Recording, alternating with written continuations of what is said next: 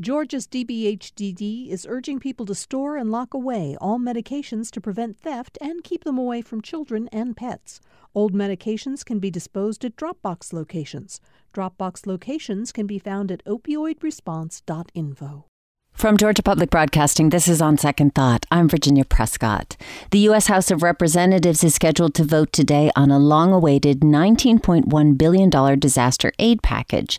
President Donald Trump openly objects to the bill's inclusion of additional relief for funding for Puerto Rico. And the House of Representatives has stalled the vote because the bill does not include funding for border security. Immigration provisions were removed to help ensure the aid would pass, where it has already through the Senate. Relief for Georgia farmers has been a political football on Capitol Hill. From the devastation of Hurricane Michael to trade tariffs, farmers have faced months of uncertainty. So, what is the outlook and mindset for Georgia's agricultural industry? Well, Mark Peel is a cotton grower and president of the South Central Georgia Gin Company joining us on the line from Berrien County. Welcome back to the show, Mark. Good morning. Good morning to you, Virginia. And Jeffrey Harvey is with us. He's director of the Public Policy Department with the Georgia Farm Bureau, joining us from our Macon studio. Jeffrey, thank you for taking the time. Good morning, Ms. Prescott. Thank you for having me this morning. Well, thanks for being here. Now, Mark, we spoke with you last October just after Hurricane Michael roared through South Georgia. Acres of cotton ready for what looked like a boom harvest were flattened. What's what have the last few months been like for you?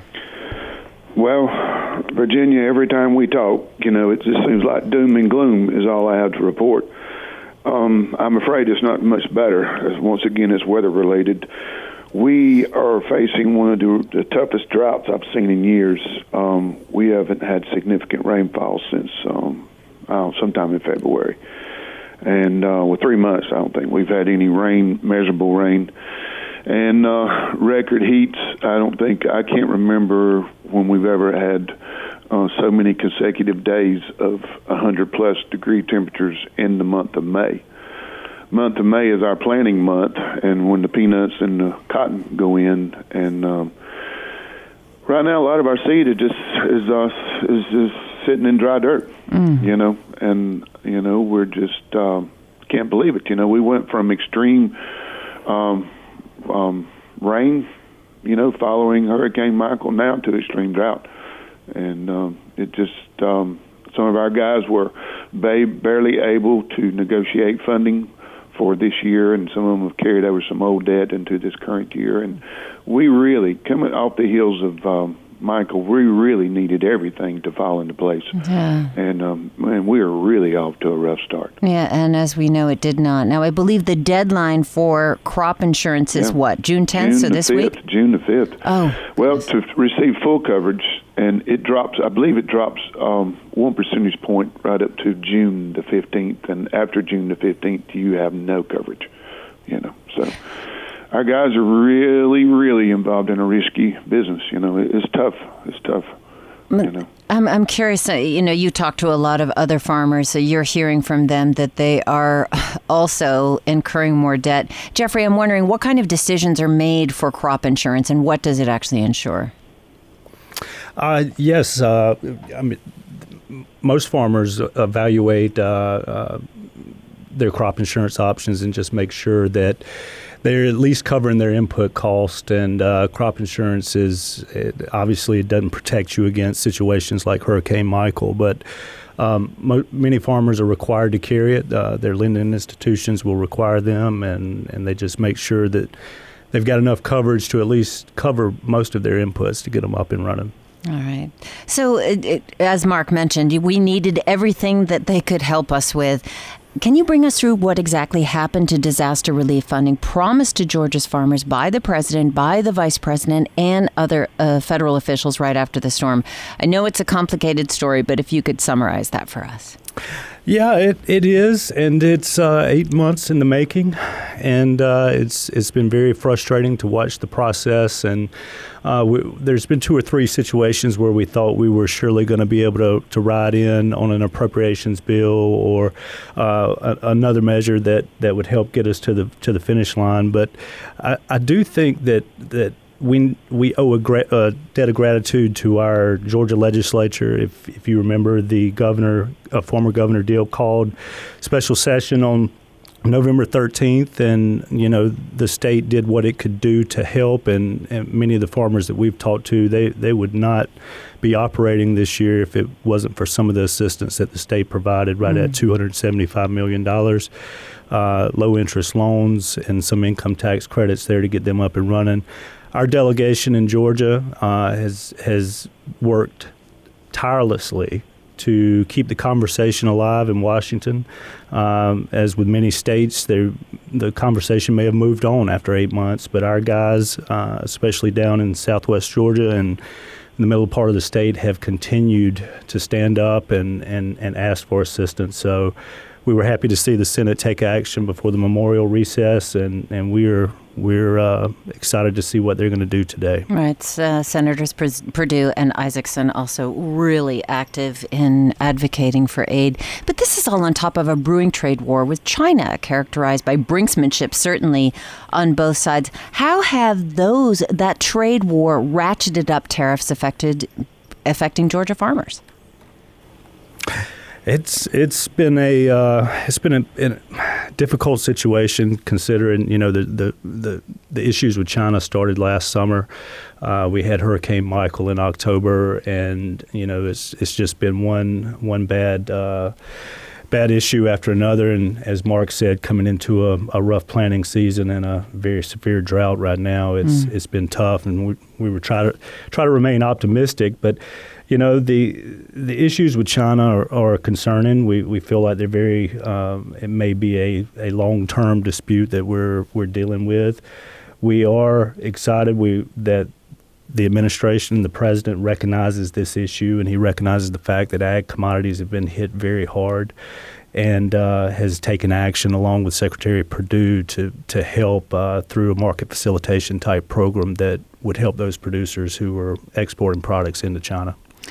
Now, that there is Jeffrey Harvey, Director of Public Policy Department with the Georgia Farm Bureau. Also with us is Mark Peel, a cotton grower and president of the South Central Georgia Gin Company. And of course, last week the president announced 10% tariff on Mexican goods effective this week. Uh, so increasing the the stakes, let's say. At the end of May, uh, President Trump, as you just alluded to, announced $16 billion bailout for farmers who had been hurt by the trade war.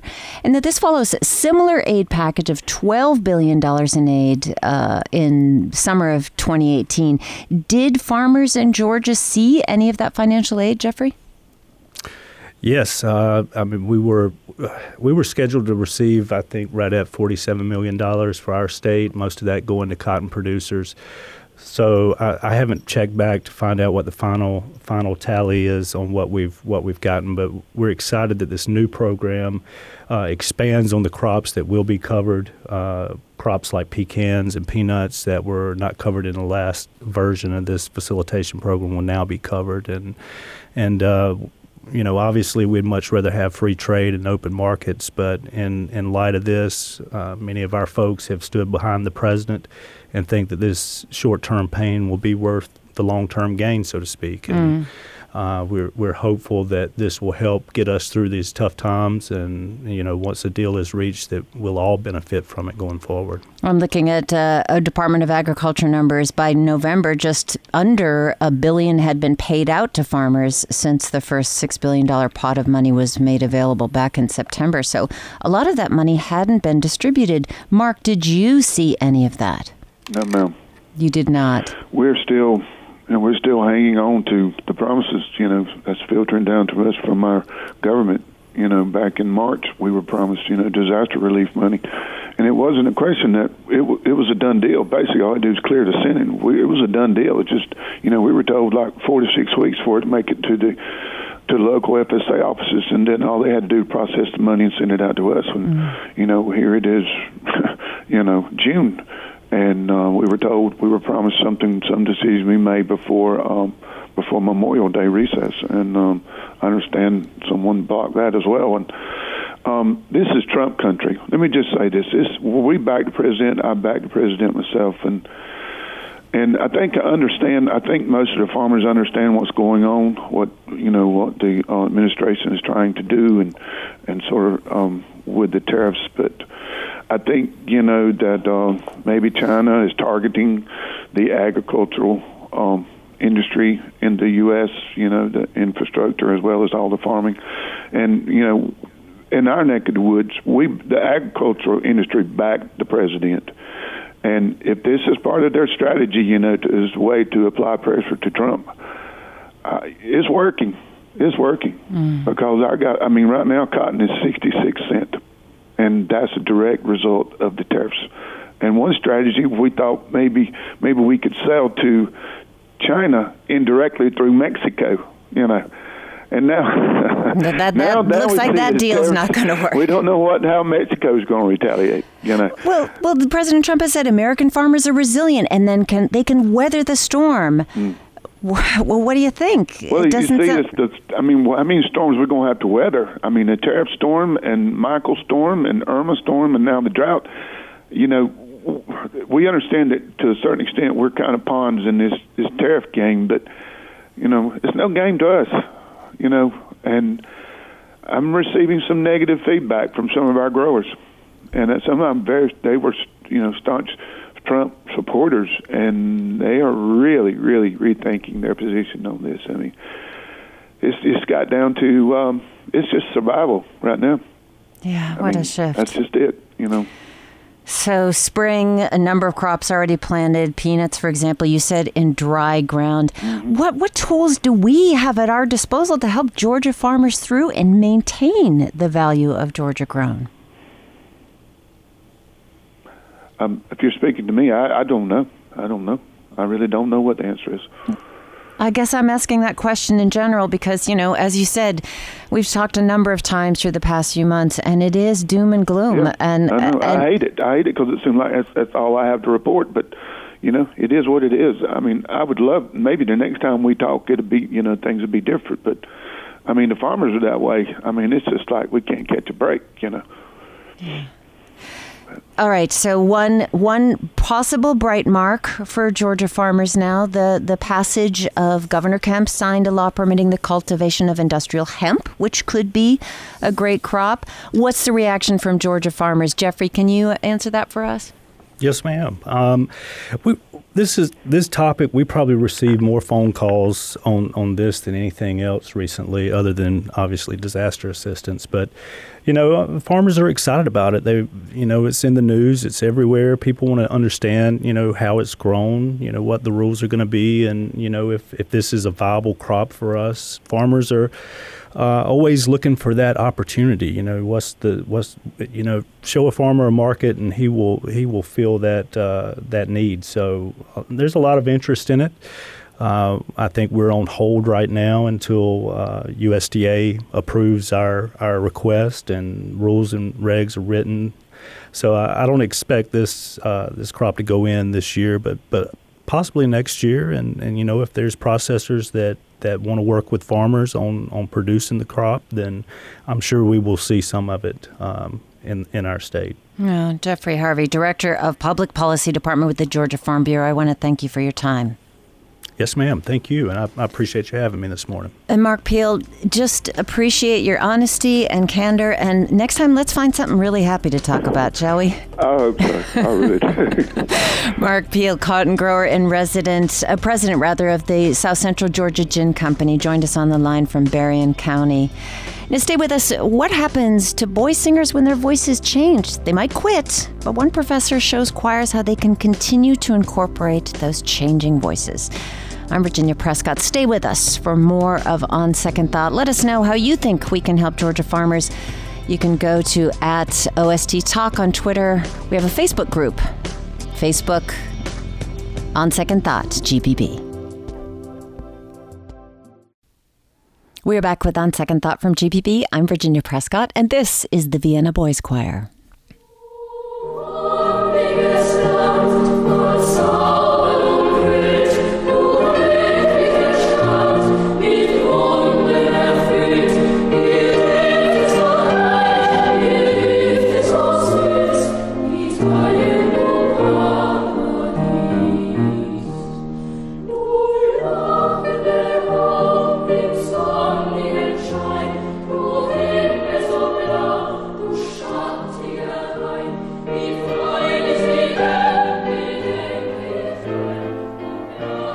The choir is made up of sopranos and altos aged 9 to 14, founded more than 500 years ago. It is one of the best known boys' choirs in the world.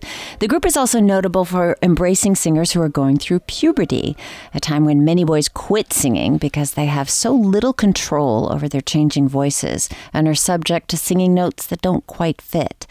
Now, the Vienna Boys Choir has organized a team of researchers to equip choral teachers with the information and skills they need to keep adolescent boys actively involved in singing. Georgia State University music professor Patrick Freer is part of that team and joins me now in the studio. Hello, Patrick. Good morning. So, did you grow up singing? Uh, well, for a time. Uh, I was an active singer in a rural part of Western New York where I grew up. Uh, sang every time there was music class, and then went away to summer camp one year. Came back. My voice was doing something unusual. My teacher asked me to stand in the back row of the choir and mouth the words mm. since I couldn't sing anymore. I'm five feet tall. Standing in the back row was not an option, nor was mouthing the words my parents did a good thing. They took me to piano lessons, which kept me in music. And then uh, it was many years later that I became interested in what had happened and what we can possibly do about it to assist teachers. So you quit singing? I did. That must have been a big loss. It was because that was what I was good at, and I wasn't good at anything that involved other kids, like sports or whatever, at the time. So I didn't have a social group, and, and the research shows no matter where you are in the world, boys join uh, activities for as much for the social activity as for anything else. Mm-hmm. So uh, it's not just a loss of a personal hobby or, or passion, it's a loss of a whole group.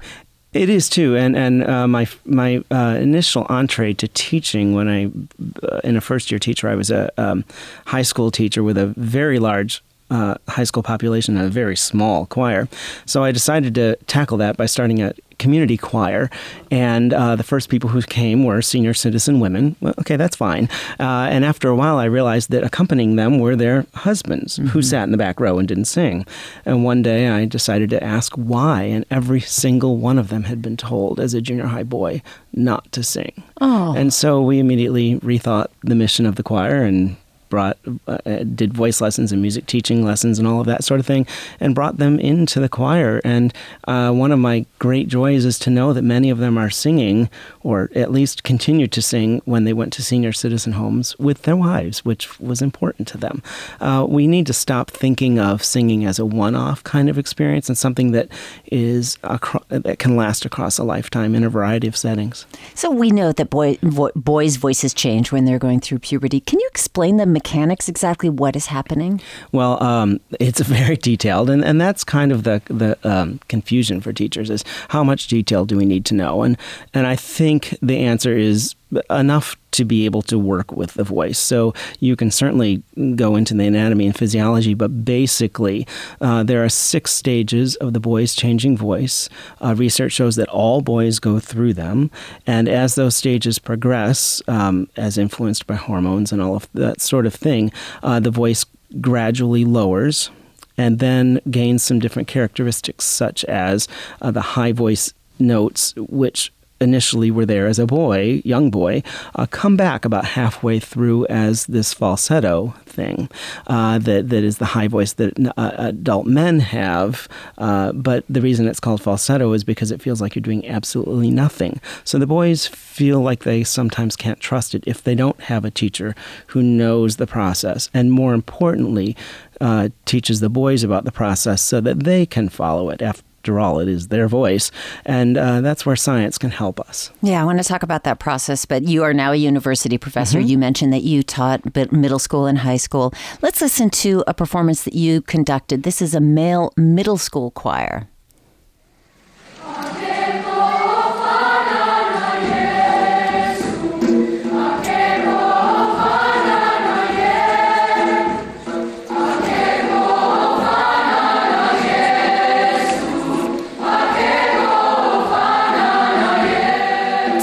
A wide range of voices there. How, how challenging was it to keep these older, a little bit lower voiced male students involved? It comes down to the choice of repertoire. Uh, sometimes teachers are afraid to choose repertoire that accommodates all of the boys' uh, stages of voice change because A, it's going to have more parts. What was And- that like a South African piece or something? that something? was Mhm. yes, uh, and the um, and then the repertoire. Uh, sometimes we won't have z- have as many boys on different voice parts depending on where they are in change. So it, it, it- we have to sometimes adjust uh, to the boys rather than choose the repertoire and have that sound inside our head of what we, what we want it to be. We have to think of what's the experience like for the kid, and then does the piece of music allow for the boy to change parts as his voice changes, even though we're using the same piece of music. Uh-huh. Because we think of the traditional boys' choir as this almost Mm-hmm, angelic, you know, young, uh, um, innocent, for lack of a better word, I think is part of the, the way that people think about the repertoire. So, as you said, you know, that you have some challenges to keep the boys involved. But, but how challenging was it for you as a teacher to incorporate these changing voices? Of, Well, of kids who did continue singing. Well, I'd like to back up to something you just mentioned, which was this conception of what a boy singer is. Uh, and we don't only have that conception. That conception is conveyed to the boys. So when we have, say, a third grade boy or so who has a wonderful soprano voice, and we say, Your voice is wonderful, you have a wonderful voice. What we're doing is we're uh, uniting the voice with the boy, rather than saying what the boy can do with that instrument, and that the, that those skills will remain. So uh, there, what I'm finding is I now travel the world and talk with boys about the voice change to find out what they've experienced. There's a profound sense of loss for many of these boys who were built up as young boys sopranos with no guidance as to what the transferability of those skills would be later. Yeah, and I wonder if there's also this association with growing up is bad, right? Growing Mm-hmm. into a male, uh, you know, a man is is negative. Yeah, we often think that boys want uniformly want to be quote unquote men. Uh, and that is not necessarily true when you talk to middle school boys. I think we have that conception as older people looking backward, but I don't get always get that sense from the younger boys. So it's more um, multifaceted than I think we give it credit for. So, how about your colleagues? What kind of things did you hear in professional circles about why boys stop singing? Well, when I started, uh, it was boys stop singing because they don't like chorus, they don't like they don't like school music, they don't like to sing. Well, m- my interviews, I've now done interviews with boys in about twenty different countries, uh, uniformly says that's not true. Boys do like to sing. The problem is that they don't like how they're required to sing in choir sometimes, um, and they it's not even so much that they don't like the repertoire. They recognize that the repertoire is what it is and has to accommodate different voices. Um, what they do want to learn is skills. They do want to learn vocal technique, and uh, that when they withdraw from singing, they often will go to other activities that take advantage of the boy's growing body and and uh, new capabilities, and that very often is athletics. And so there's the misconception that boys uh, drop out of choir to go to athletics because they like sports better.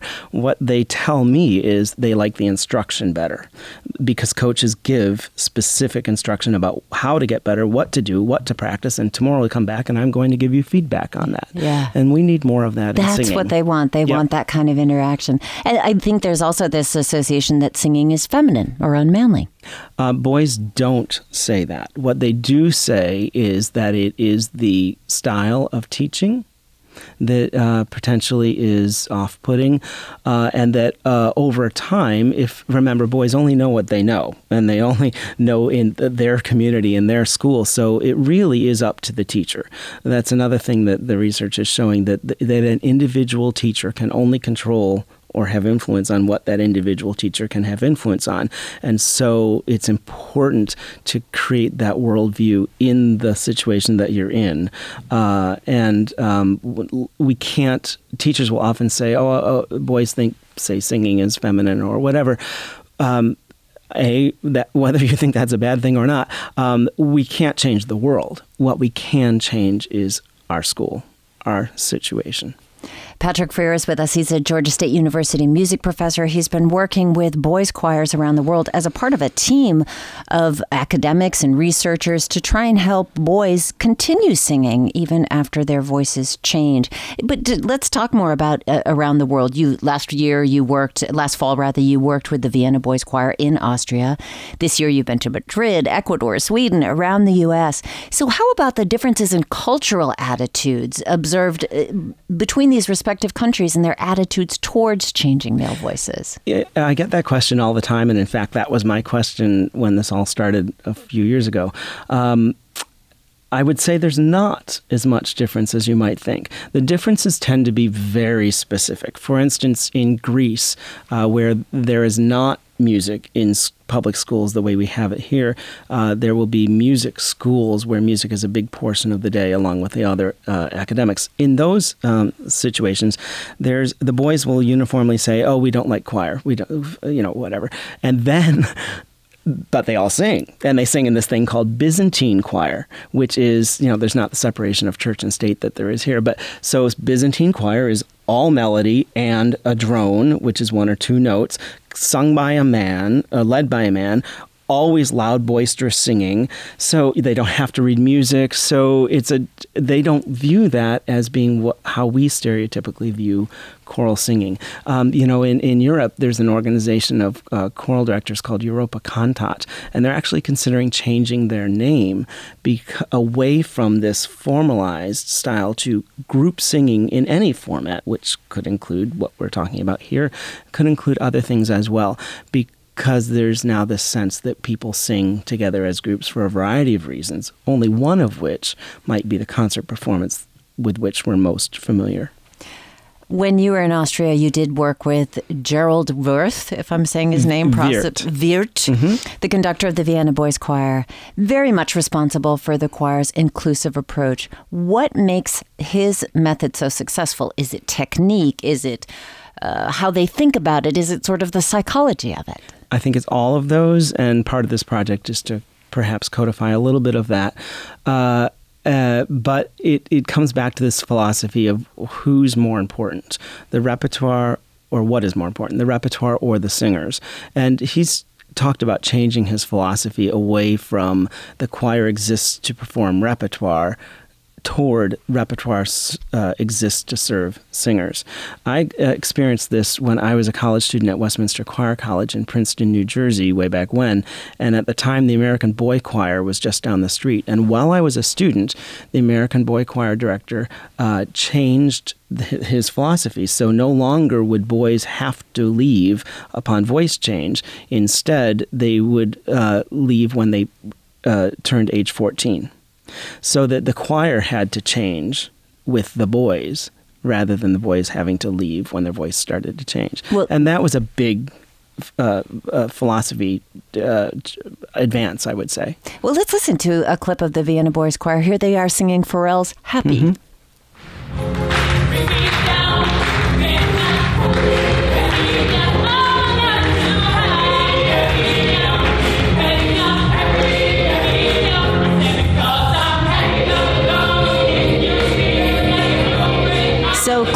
The repertoire has changed. But are there, I mean, historically, higher voices considered so much more valuable than lower?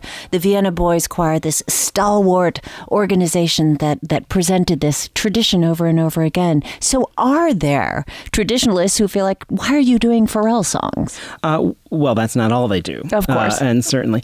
Uh, I, I think there are some, but I would say that perhaps those traditionalists are a little bit limited in what they're talking about. Remember, we're talking here about music education for all boys uh, and singing for all boys, and that there will be uh, different kinds of boys with different kinds of interests and abilities that call for different kinds of musical experiences, just like in sports. Uh, you, you have your elite teams that represent the school, but that's just a fraction of the number of boys and girls in that school school. Uh, but that doesn't mean that no one else has anything to do with being physical or athletic. It's just that that team only has 12 players. Well, you are working with a range of choirs, you know, from the ultra prestigious mm-hmm. to those that are passion driven in small schools across the U.S. But with bu- budget cuts at many schools, art programs have disappeared. Can you talk about some of the other challenges music teachers face in today's education landscape? I think uh, the budget is one, but singing is a good thing because it requires dare I say, less money than, say, if you were outfitting a band or an orchestra where you have to uh, purchase and maintain instruments. Uh, there, there's that. There's uh, the new focus or awareness of transgender singers uh, and transgender students in general, which then is a new area of focus for many teachers. Uh, that's a challenge. Uh, but I do think that the world has changed in the sense that there's so much communication available to everyone uh, that uh, we no longer have the isolation that we used to have. I, I, used to hear that from teachers early on in my career that they just felt like no one cared, no one knew what they did, and uh, they didn't have resources. Uh, that's changed mm. in the U.S. It's not true in most other countries. Uh, we are very fortunate in that we have an education industry that supports us with publications and repertoire and materials and all of that. That's not the case elsewhere. Well, well, uh, I'm su- such a pleasure speaking with you. So interesting. Thank you very much for being with us. Thank you. Georgia State University professor Patrick Freer. Now, just ahead, school is out and pools and beaches are open for the summer. We're going to hear from a nonprofit leader who wants everyone to swim safely, and she wants those safe swim tips to reach all kids. Stay with us for more of On Second Thought.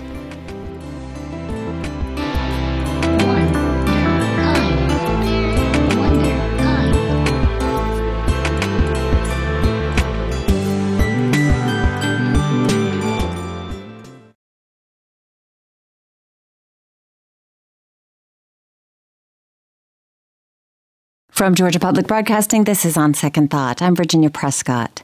Drowning is one of the three top causes of unintentional deaths for people under the age of 29. The CDC reports that African American children between ages of 5 and 14 are three times as likely to die from drowning than white children. A near drowning experience led Trish Miller to create Swim Kids. It's a nonprofit that helps kids and their families learn how to swim and be safe in the water. She's speaking at TEDx Atlanta later this week and joins me now in the studio. Trish, welcome. Thank you, Virginia. I'm so glad to be here. Did you swim growing up? I cannot say that I did. I grew up at the ocean front though, which is what? That's even that's what makes it so funny is that I grew up at the oceanfront we never went to the beach. I never I've never even seen my mother in a bathing suit. So that should tell you we were not water people whatsoever. Um, so I actually did not experience water until much later in life. Hmm. So no, so th- that's interesting. I mean, I've, I've, certainly heard a lot of African American comedians making jokes about, mm-hmm. you know, we didn't swim, we don't, we don't swim. Is, mm-hmm. so was that a thing in your family? Was that something that you shared with other people yeah, of your generation? It's absolutely cultural. It's it's one of those things where uh, historical events really contributed to it, and if you really look at the studies and the data that supports that, Jim Crow and segregation actually had a lot to do with black people having access to pools. So it became a situation of where we just didn't have the knowledge to pass down to our children, and it became it's not for us. And it actually resulted in the numbers that we experience today mm-hmm. in terms of drowning rates of mm-hmm. our children. And for you personally, you had a near drowning experience. This was as a teenager. What happened? Yeah, I actually was on spring break with a group of friends. We decided to to go to a beach, not uncommon uh, when you're in college, and we wanted to go to the swimming pool. It was too cold out to get into the to splash around in the ocean, so we um, went to the pool. And my friends, just like most people, when you say that you don't know how to swim, they're going to teach you. It's so easy. All you have to do is. And they spent just a little bit of time teaching me how to swim, uh, teaching me so called the basics. And I was 19 and did not know any better and felt they, with their encouragement, oh, you're ready, you got it, you're good. And I jumped in the deep end, 12 feet of water, felt like I was fine, and I was fine the first time I came up, kind of fine the second time I came up. But then when I couldn't stay up, that's when I panicked. Yeah. I did not learn how to tread water and I just I lost it and so my friends actually had to come and get me because I sank and was drowning. It was the most scariest thing though that was decades ago never will forget that feeling. Mm. And I never wanted my children or anyone else to experience that just because of lack of resources or just really lack of awareness of how important this is for you to learn as a child. Now you were 19 years old then. Mm-hmm. Did you did you not go in the water for a long time? Oh, it was I took a very long break. I took a very long break from the water after that. Uh, I'm still friends with with those uh, group of friends today and we were just talking about it while I was preparing for this talk and it really wasn't until my mid to late 30s that I jumped back into the water and said, I'm going to conquer this thing and learn how to swim. So it's never too late uh, to learn how to swim. What we've what the data shows us, and, and, certainly what I've I've learned working in public health, is we tend to think about swimming as this recreational thing. So because we feel it's recreational, we don't prioritize it especially as the black community. We don't tend to prioritize it. We prioritize sports. Um, and it is a large generalization that I'm making. But however, on, on a whole, we tend to prioritize sports and other things rather than swimming. We don't we don't see that as something that, well, we can protect our children from it. We'll just keep them from the water. And it's a life-saving skill that we need to learn and we need to make sure that our children learn young. And then as adults, we need to make sure that we know because we, there's a recent movement, though, of people being more aware of those statistics. So they are putting their children into swimming programs maybe once or twice, but then they don't know how to swim. So if their children ever get into trouble, right. they're not breeding strong swimmers. Mm-hmm. So if their children get into trouble in the water, they can't save them. And so it still becomes an issue of a drowning risk for their families because the full family doesn't have that knowledge and life saving skill that's needed to protect them. And this is why you started Swim Kids. Uh, tell me, tell me how that happened. How yeah. did that evolve? That you realized like something you you needed to do. Yeah, thank you so much for asking about that. Swim Kids is a school based program. It's designed after models in other states. So Minnesota and Virginia, for example, are states that uh, make it a priority for children to learn while they're in the school system. It's a part of the school's curriculum. So it's one less thing that parents have to do either in evenings or on the weekends. And the children learn those introductory water safety and swimming skills during the school day. And then the parents can elect to continue them on. And they can then also, they those schools typically have access to a pool where the children can continue in camps and things like that. So they, they not only are introduced, they become proficient swimmers. Mm-hmm. Swim Kids takes a similar model and similar approach where we work with elementary and middle school students to introduce students, to introduce them to introductory lessons. But then we take a holistic approach with the family and allow the family to also be able to take lessons, whether it's on site at their homes and their at their their home pools, um, or at our pools where we actually offer the lessons for the family. Okay, so do a lot of schools in Georgia have pools or access to pools? So there are tons of pools in Georgia. Um, they just need to be used. Mm-hmm. So, so, you mean you're even using like family pools, people's home pools for this kind of thing? Absolutely, absolutely. So our pilot though is with a with a middle school that has a pool on site, which is almost unheard of. Um, and we are employing a model where this particular middle school will serve as a hub for the elementary schools that are within its cluster so that we can ensure that at least those elementary schools and students will be introduced to swimming before they get to the middle school program. And then they will continue on once they're at middle school. Okay, so you're talking about working with school systems, individual schools, insurance. I mean, how did you do this? So I am Wonder Woman, Virginia. Did you clearly not, did you not recognize that? I no. didn't see the outfit under your nice professional sweater. And... I'm not doing it alone by any stretch. Um, I I have a great team of certified swimmers that are very familiar with uh, timid young swimmers, children, families. Uh, they uh, are African American trainers. Um, and so we've also recognize that typically there's a trust factor that we have to acknowledge and we have to say up front that makes it easier for people to learn how to swim in something that's so scary. Water is scary for mm-hmm. many people. And so you have to be able to trust that person and many times you trust the person that kind of looks like you. That's just what we've noticed. So our trainers are certified. They go to these schools. Um, we actually pilot in in the spring with these two schools, and we will just offer these lessons and hopefully change and turn around this statistic of drowning in the in our state. Yeah, let's look at those statistics for down, drowning mm-hmm. in the mm-hmm. state. So, first of all, overall, 2017, Georgia was fifth in the nation for children drowning in Absolutely. pools. This is the com- Consumer Product Safety Commission came up with those numbers. What is it specific to Georgia you think that makes it so high? Yeah, I, I, the only thing that that I can attribute it to is just the lack of awareness. We we just don't have the knowledge, and we we that number is actually second. Um, to well in in terms of child drownings in Georgia, it's second only to Florida. Mm-hmm um, which is at an oceanfront. So the only thing I can attribute it to is just the lack of awareness and that we need to expose our children young, which is why these school based programs are so essential to teach them before they get the fear, before um, before those kind of things come up to them, where they just they they become like a fish. They just become very used to that type of environment. And they can then influence and change those pictures for their, their families too. Mm-hmm. Yeah, the, the family thing is really interesting to me because, you know, it's like you said, you can teach kids yeah. almost anything, but once somebody has been enculturated all their mm-hmm. life to be fearful of water, how mm-hmm. do you, how do you mm-hmm. get over that hoop? And, you know, there's the embarrassment of I'm an adult and I don't know how to swim. There's all of that, Virginia. You hit it right on the head what what has been helpful for us is recently there have been celebrities that have come forth saying that they in their 40s are learning how to swim. And they have acknowledged how important it is in that it really is something that you need to learn no matter what age.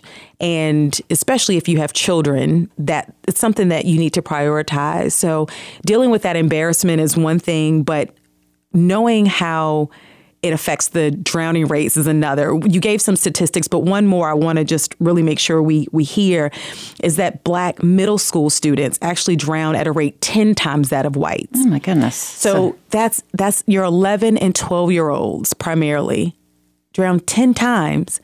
And and again that has everything to do with awareness and access to pools. It's not cost. Um, cost typically is a factor, but in terms of sports and other things that, that we pay for, swimming lessons pale in, in the cost factor. So it really is prioritization and, and awareness. Trish Miller is with me. She's the founder of Swim Kids, which is teaching kids and their families about water safety, trying to make a dent in the pretty dismal statistics about mm-hmm. how many kids drown, as we just heard. 11 to 12 year olds, uh, especially at these ages, blacks drown in swimming pools 10 times the rate of whites. Is it swimming pools primarily where people drown rather than in lakes? I mean, you think if you grow up in the country, maybe or well, you've just up just, in the country. you just completely countered that. You know, because for me, you know, it was like a rite of passage. You learn yeah. how to swim when you're a little kid, yeah. Uh, uh, and that obviously didn't happen. I'm, you know, white woman from New England. We right. had a place by the lake, kind mm-hmm. of thing. So there is, you know, how did so so obviously class, yep. race play into this because I'm also looking for, you know, among uh, Hispanic kids, mm-hmm. Latinx, mm-hmm. Um, uh, Native Americans, Alaska Natives, twice the rate for whites. I just, I, this is my own cluelessness. Never mm-hmm. thought that swimming is just a white thing. Yeah, I mean, it's it really is. I, I want to add one more dynamic that we don't really talk about um, in terms of black females and them learning how to swim. So there's another obstacle, especially with younger black girls, and that is hair. Oh, right. And we typically have thick, curly hair that we don't want to style every day in that way. So in terms of if if it gets wet, it takes time to to fix it back up so I've had so many mothers and children that would come to me and say, you know, and I actually experienced it myself. My daughter, who is a great swimmer, wanted to be on her school swim team. It's a great activity for her. But I had to tell her no because I could not keep up with maintaining her mm-hmm. hair. Mm-hmm. It was a very real thing that if she got in the pool earlier that day, what was she going to do for the rest of the day? It wasn't a situation where she could just put it in a ponytail or she could just rinse it in the swimming pool, I mean, in the shower or something like that. It was a real consideration. And the currently designed swimming caps are not designed for the volume of hair that, that thick curly hair typically is, nor is it designed to keep the hair dry. And since it doesn't work to keep the hair dry, it actually prohibits or is is one of the prohibitors to a lot of black females, especially getting in the water. Okay, so another aspect of white default or white privilege that you know Indeed. don't think about that kind of thing. Yeah, so great op- business opportunity for somebody to do swimming caps for for young black women. Absolutely. And fortunately, I'm actually in a fellowship that is supporting my business in creating and developing that first waterproof swimming cap. Okay, so you talked a little bit about what you're doing inside of schools, right? Working uh, uh, the pilot program in Atlanta public schools. How have school administrators responded to this? Oh, they have been thrilled. Um, I, they have they have just been absolutely thrilled because they don't have the resources and even one of the schools that has a pool on site doesn't have the resource to make sure that the children are actually learning and as a result it doesn't get used very much mm-hmm. beautiful olympic sized pool that most of the children don't know how to swim so they're not using it not at the rate that you would think that they would. So they're not able to have a very robust swimming program or, or a swim team or, or something like that just because the children don't have the knowledge. So when when many of mo- I've not approached one school that has said, no, this is not a priority for us. The drowning rates speak. And you can't deny, um, especially schools that are are within our, our metro area and our, our inner city area or more urban areas who are predominantly black, we can't deny what those rates are and that we each play an important part in making sure that we change that. And if the way to change that is to introduce them to the water and give them the skills that they need, we got to do that. It's it's very very common and similar to anything else that we would give our children skills to do. We we teach them to put their seatbelts on. We teach them to put on pads when they go outside and helmets. We want to protect them. This is one more way we can protect them. So, how, where do you see this going? Um, you have an MBA, is that correct? I do, and an MPH. and, and in public health, is this your? Is, do you have a day job now, or is this what you're doing? This is it, Swim Kids. I also have a day job um, where I work in public health with so the CDC you are Foundation. I'm going to save the world and work at the same time.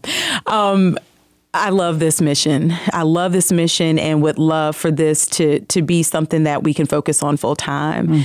Um, and the more schools that we get involved, the more support that we get from our communities and our leadership, that will be a reality. We have a goal of, of reaching next academic year 500 to 1,000 children, and we can't do that without the support. I want them to hear that they need to pay attention and they need to prioritize it. So it's not enough to say, "Oh, poor little black kids." It's we need to prioritize it. This is this is a public health crisis that is not something that we see or hear about very often. And, and even when you were reading those statistics, and I believe a lot of those were even shocking to you because mm. it's not something that's widely publicized. And we tend to think about swimming as something that we do in the summertime. So summer comes around and now we want to give our kids lessons. Well, it's kind of too late then. So they're already exposed to the water, they're exposed to parties and splash parks with their friends. Really, we have to teach them, unfortunately, in the wintertime when it's cold. Um, that's when we really should be introducing them to water, fall and, and wintertime to get them ready for the summer. Trish Miller, what a pleasure speaking with you. Thank you so much. Second Thought is produced by Amelia Brock, Leighton Rowell, and the Raven Taylor. Jesse Neiswanger is our engineer. Don Smith, our Dean of Grammar. Amy Kiley is senior producer. Sarah Shariari is managing editor of news for GPB. Our interns are Allison Krausman and Jake Troyer. Thanks so much for listening. I'm Virginia Prescott.